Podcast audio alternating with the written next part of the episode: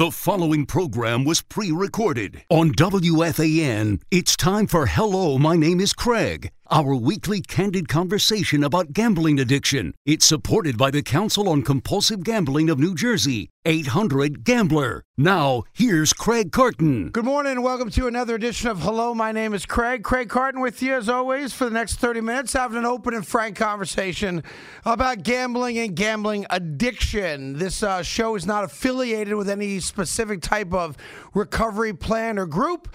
It's more uh, to just give you an idea of what gambling addiction looks like, how it hurts people, and how the, you can't overcome it. You can't come through the other side of it and still have an amazing life and uh, great opportunities, etc. As always, joining us uh, from the Council on Compulsive Gambling in New Jersey, better known to you as 1 800 Gambler, is our friend Dan Trolaro. Danny, good morning. How are you? I'm doing very well, Craig. Good morning. Great. Uh, and joining us today, another uh, person like myself and Dan, who's a compulsive gambler, is uh, John. John, good morning, and thank you for joining us today. Hey, good morning. It's a pleasure being here. So uh, I, I, always start off these uh, conversations by asking how long you have been in recovery and how long you've quote unquote you know kind of been sober and uh, have not gambled. So my name is John F. I am a happily retired compulsive gambler, and I made my last bet January 10th, 2002. So we'll be looking at 20 years next January. That's great. I, mm-hmm. That's an anniversary we can all look forward to, right? That's a good one. Good for you. Absolutely. So let me go into it with you. Uh, when did your gambling start? And I don't mean when it became problematic. Just give us an idea, background wise, of uh, how you began gambling. Absolutely. So my gambling started when I was about six or seven years old.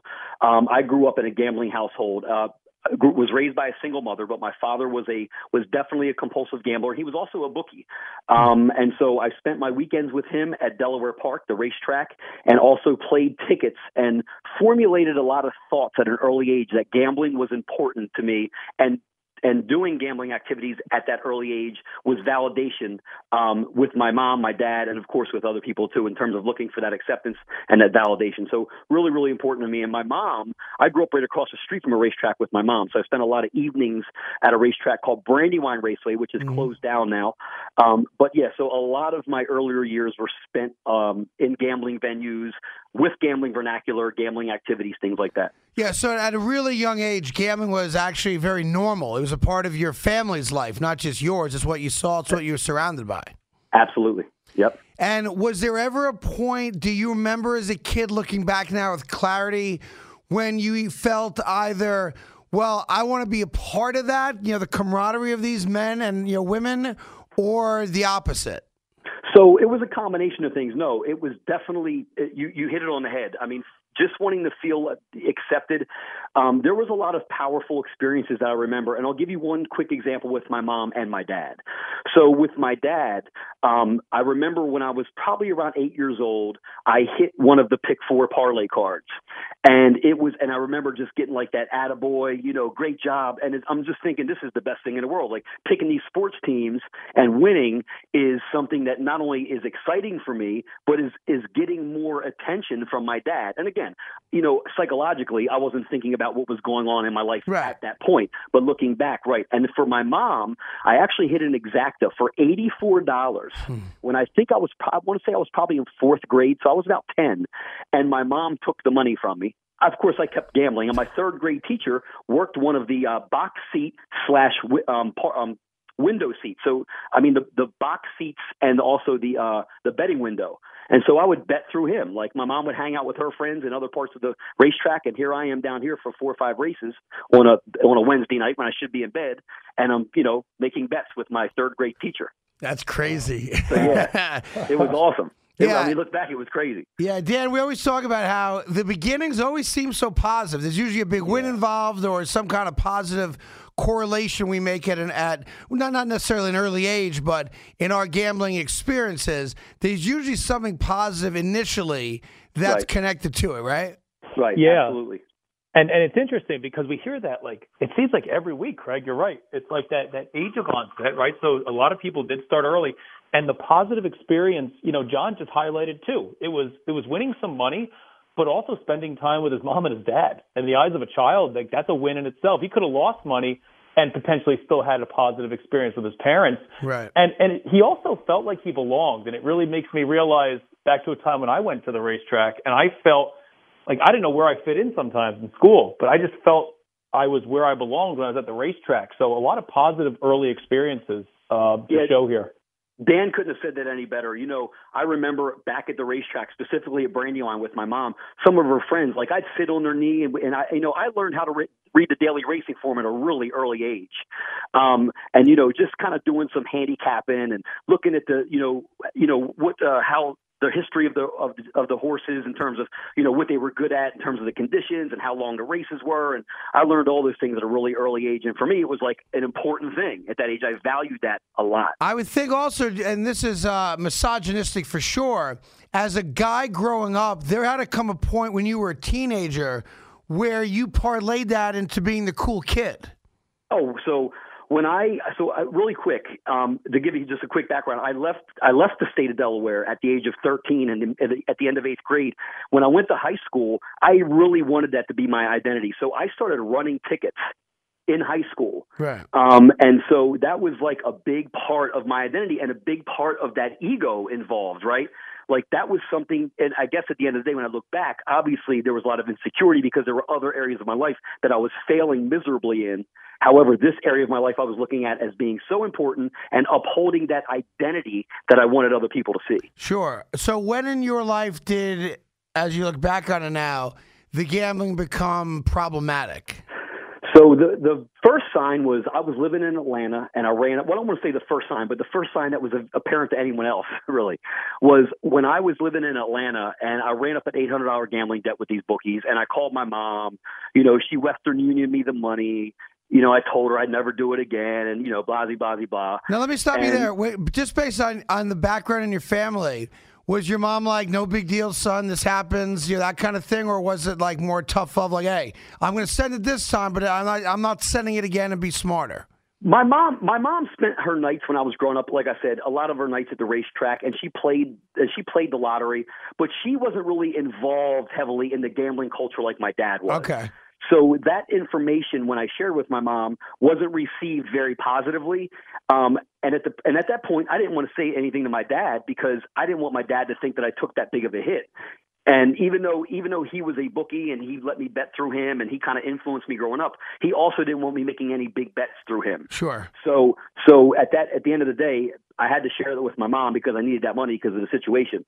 Got so you know, I got it to her. She Western Union me the money. Of course, obviously, I didn't stop at that point, or I wouldn't be on the show right now. Right. So so sports gambling became your thing. That that was the thing that became uh, your your Waterloo type of thing. Yeah, yeah. Sports gambling was definitely my thing growing up. In my formidable years, sports gambling was. And then as I got a little older, I you know I kind of branched out to the casino when I turned you know 21. Um, of course, I played poker a lot. In my dad's side of my family, on holidays, the wives and husbands. My dad was one of seven brothers, so including my grandfather, there'd be six, seven, eight men at the table playing poker on Thanksgiving or Easter or Christmas. And for the kids, and I was the second oldest grandchild. For the kids, that was a huge deal to finally get up to the table to watch these guys play. When I was sitting in my dad's lap, Sure. helping him with his hand and stuff, I mean, you can imagine the, the power that was that I yeah, that's at why I always say guys like you, like me, like Dan, we would kill it in uh, neighborhood games because Right. we, you know, it was just our thing. Uh, and then when you start going into casinos and you're dealing with guys that are literally, you know, their rent, their mortgage, their, you know, everything is based on it, and that's their their livelihood. It uh, it does become a different ball game. It's like I always say, you know, guys listen to me on the radio who think they're great card players. I would love to play cards with those guys. You know, because the guys that have the Friday night game who think they're, you know, the cat's meow. Right. You know, guys like me and you would love for those guys to walk into a casino with cash in their pocket because they had no chance to win.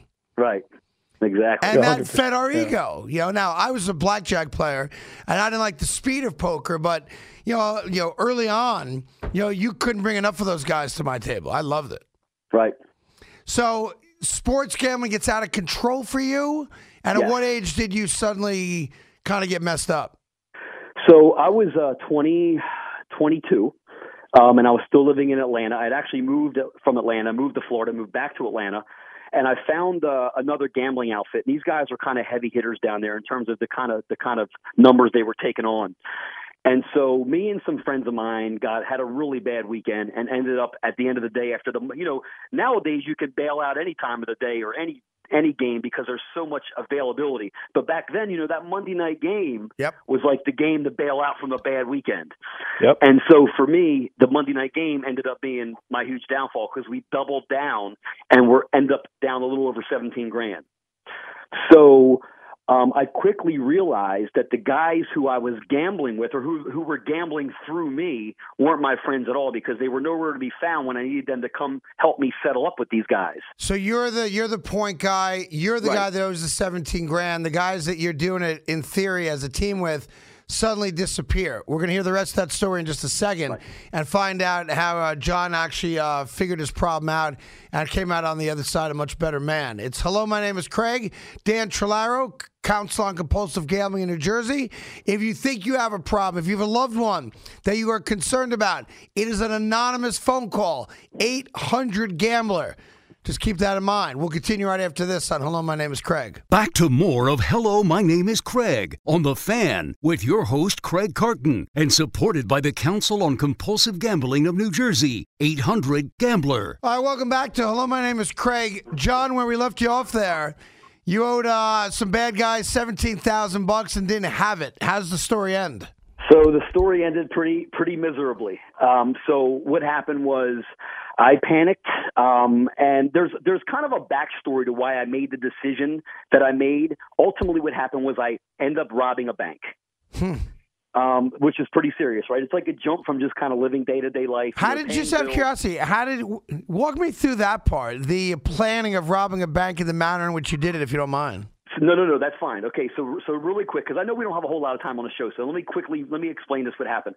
So at the time, I was dating someone whose sister was a cop in Atlanta and worked the robbery division, and over the years that we were dating, she would always share these stories with us about how they couldn't catch these people, whether it was burglaries, bank robberies, you know, uh, you, you know, um, robberies of other businesses, whatever. And so as I got in this situation, all of these stories started coming back to my mind because at that mm. time it was just entertainment. It was just fodder. But as I got in this situation, in this scenario, all of a sudden these stories started coming back to my mind. All the, you know, only a small percentage of these people get caught. You know, you know what you do and what you say when you go in in order to avoid, you know, getting caught. All these things kind of came into my mind, and so I combined all those things with a whole lot of alcohol to get the courage to do it. Okay, so you walk into a bank with what, a note? I walked into a bank with I walked into a bank with a nylon stocking over my head, so pantyhose, and a pellet gun that looked like a 45. Okay. Yeah, and of course, I demanded the money, and they gave it to me, and I left. And ironically, I had more money from that bank than I than I needed to even pay these guys off. But quickly, um, I was found out in terms of I was identified as the suspect, and I went on the run. So I was on the run for about six weeks. In, And in, ended up in Atlanta. and well, yeah, I was on the run from Right. Atlanta and ended up in Phoenix, Arizona, is where I got arrested. Almost about seven weeks later. Wow. What were those seven weeks like? It was incredible. I mean, you know, I was I went down to Shreveport, Louisiana, Vicksburg, Mississippi, and then finally made my way out to um to Las Vegas. I went to a Monday night game in Dallas against the Packers. Um and then went out to Vegas and I was there for about a month, up a lot, down a lot, up a lot, down a lot. Ultimately left almost broke, drove down to Phoenix, Arizona because I'd never been there, was curious, and I ended up getting arrested down there. So they come in, they get you, and is that the moment the your life starts turning around in a weird way for the better? Absolutely not. I wish it were. So when I got arrested, I got sentenced. I got extradited back to Atlanta. I got sentenced to 46 months in federal prison. And while I was in prison, everything I did to get in jail, I did while I was in jail. The mm-hmm. continued facade, the continued gambling, running tickets, you know, all the lies, all the deceit, all the things that come along with being a compulsive gambler. And you're um, you're in what what type of federal facility? You're in a camp. You're in a low. Where, where are we at? So I was so I started my first year was at the USP. I was at the U.S. Penitentiary in Atlanta while I was getting sentenced in a pretrial side. Right. Then I got sentenced and went to Allenwood uh, at the low Yep, over in okay. Allenwood, White, White Deer, PA. Yep. Okay, I know it well. Okay. Yep. So you're in there. You're still you're still running your game. You're not. Right. Uh, you're not. You know. You're not convinced that maybe a 46 month prison sentence is enough for you to wake up. You're running. No. You're running numbers uh, in prison, and Right. and then what happened? So I was convinced. I was convinced that that that that weekend where I owed all that money was just a bad weekend, a streak of bad luck, had nothing to do with me as a person, my character, my behavior, my accountability, any of that.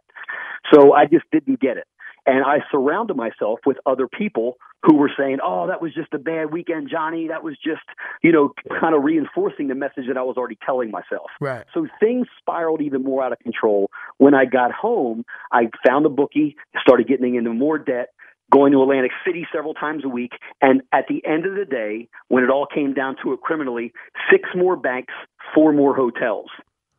Wow. So And- you actually decided to rob banks again to pay whatever debts you had. Well, that was my solution, right? But like, So- like Yeah. looking back on it, you didn't successfully rob the first one. You got caught. I got told on, but yes, I was. You got told on. So, in th- so you told someone that you were robbing the bank or that you robbed it, and that person told on you. pretty much yes. God. So in theory, I want to just want to get this right. In theory, had you not told anybody, you felt like you would have gotten away with it. I probably would have gotten away with it. Got I don't it. know how things would have ended, but that day I probably would have gotten away with it. Sure. So you get out of prison. You now rob four more banks successfully. Six more banks and four more hotels, and four hotels. So what would you go up to like the hotel check-in person, hold out a gun, and say, "Give me the Yeah. money," that kind of thing, right? Yeah, and when people ask me why hotels, I said because the banks were closed. All the hotels were after 5 p.m., 6 p.m., 7, sometime at night. And ballpark, how much kind of money are we talking about? Um, the most the most I got from a bank was thirty one thousand. The most I got from a hotel was seventeen hundred. Okay. And then what? You, you wake up one day and and you found God. You got in trouble. got, what no, happened? I got I got I got arrested. Okay. I, I was sentenced to twenty years in prison. Wow. Wow. I I did seventeen years of that twenty. Wow. So I was arrested. I was arrested two months after 9-11 and walked out on October 29th, 2018. Wow. So a lot of time. yeah. That's a lot of time. And- That, that, I- I mean, wow. And for me, a lot of time meant a lot of thinking, a lot of a, a lot of reflecting. And I knew early on that I had made some really bad decisions, despite any of the other influences in my life. I had made some really bad decisions, and in order to salvage the rest of my life, I had to start making really good decisions at that point, even while I was incarcerated. right. And so I started, um, I started kind of getting serious about my recovery. Um, I started thinking about what I wanted to do with my future. Um, and so I started going to school. I started getting involved in programming. I was a high school instructor for 11 years. Um, I was an instructor for an alternative to violence program.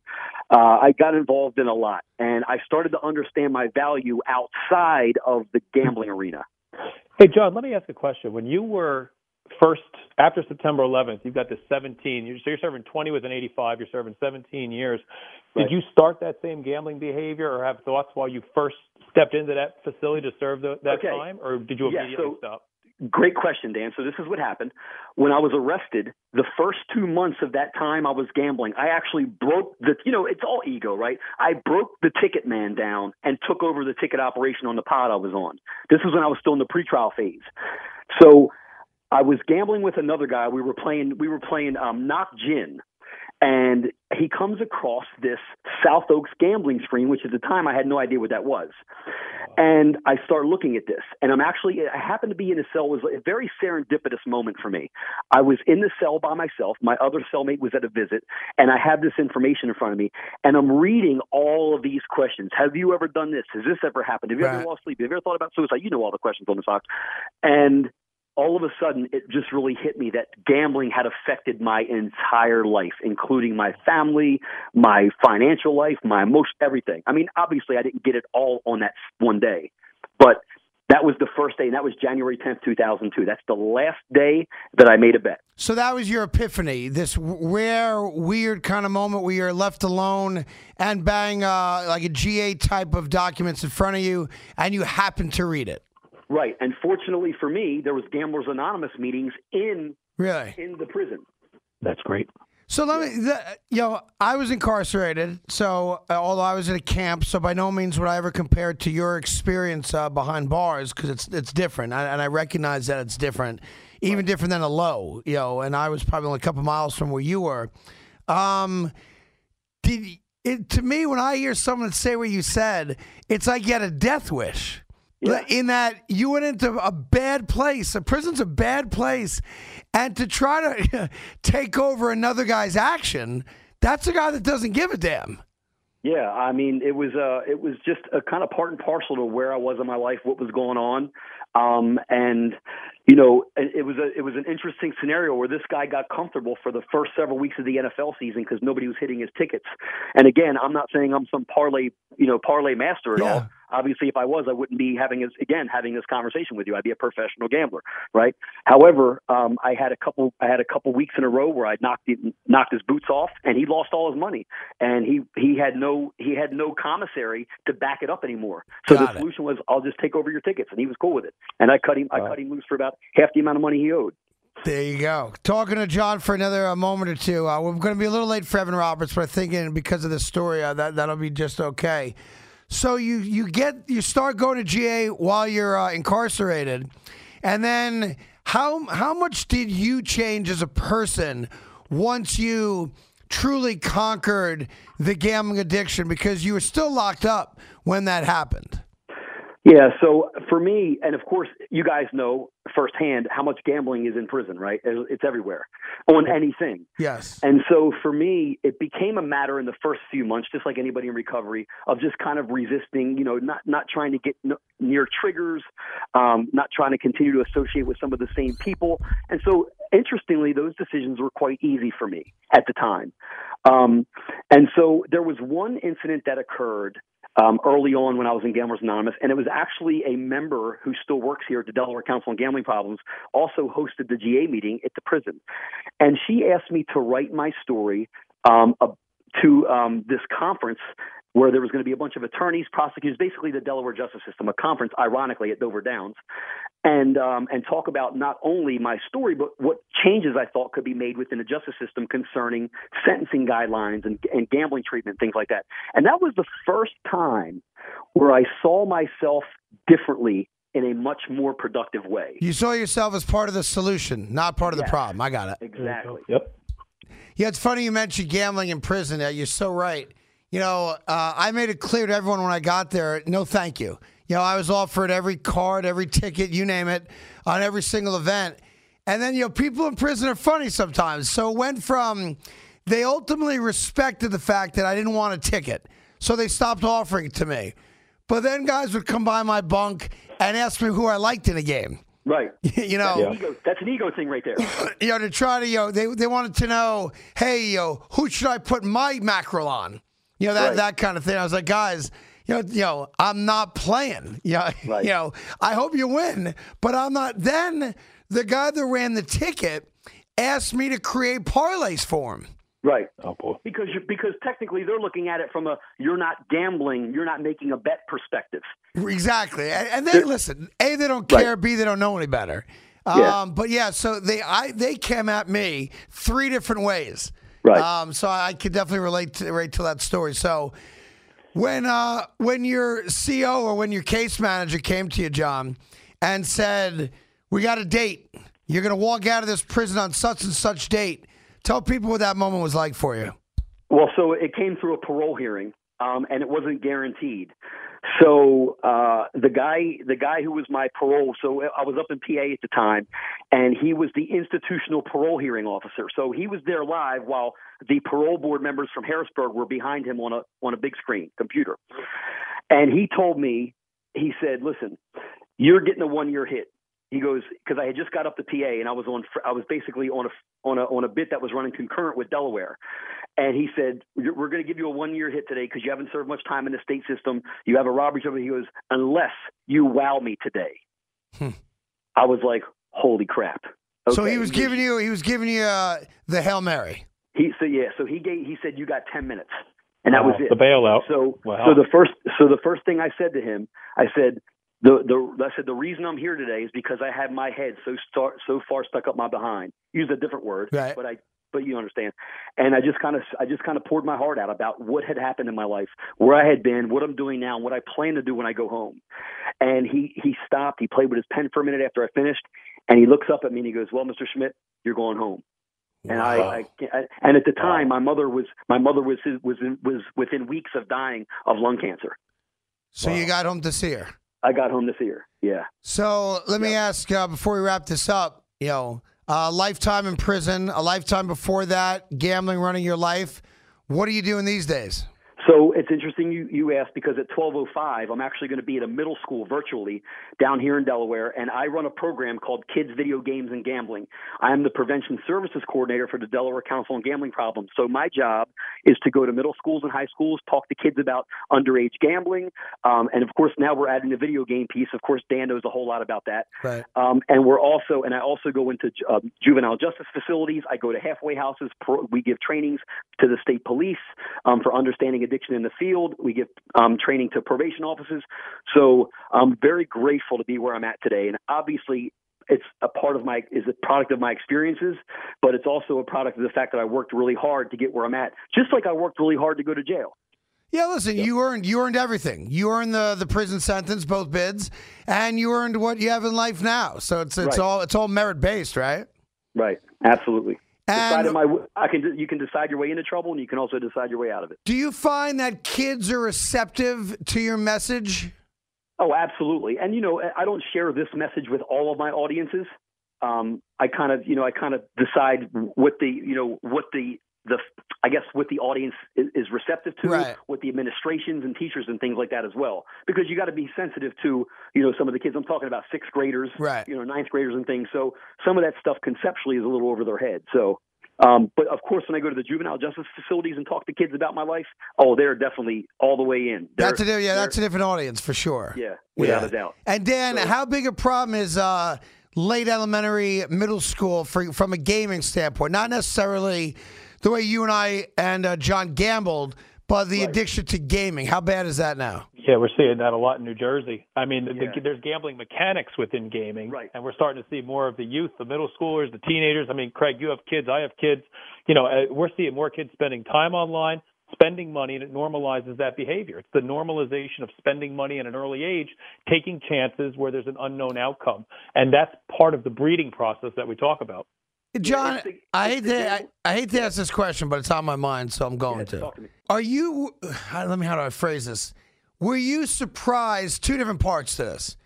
A, at how easy it was to rob a bank, and B, how you became so comfortable doing it. So, that, those are good questions. Um, I, I, guess so. Um, I, I don't know if it was easy. It wasn't easy for me to do it. I mean, it took you know, a, a couple times there were there were situations where I just didn't go in. I just didn't feel right. I didn't feel. I felt off. I felt like somebody might have saw me or whatever. Um, but yeah, you know, repetition's the best teacher, right? So um, once once I did it the first time, and of course once I got out and did it again, then yes, it became e- easier because it just became my fallback solution to all of my gambling issues.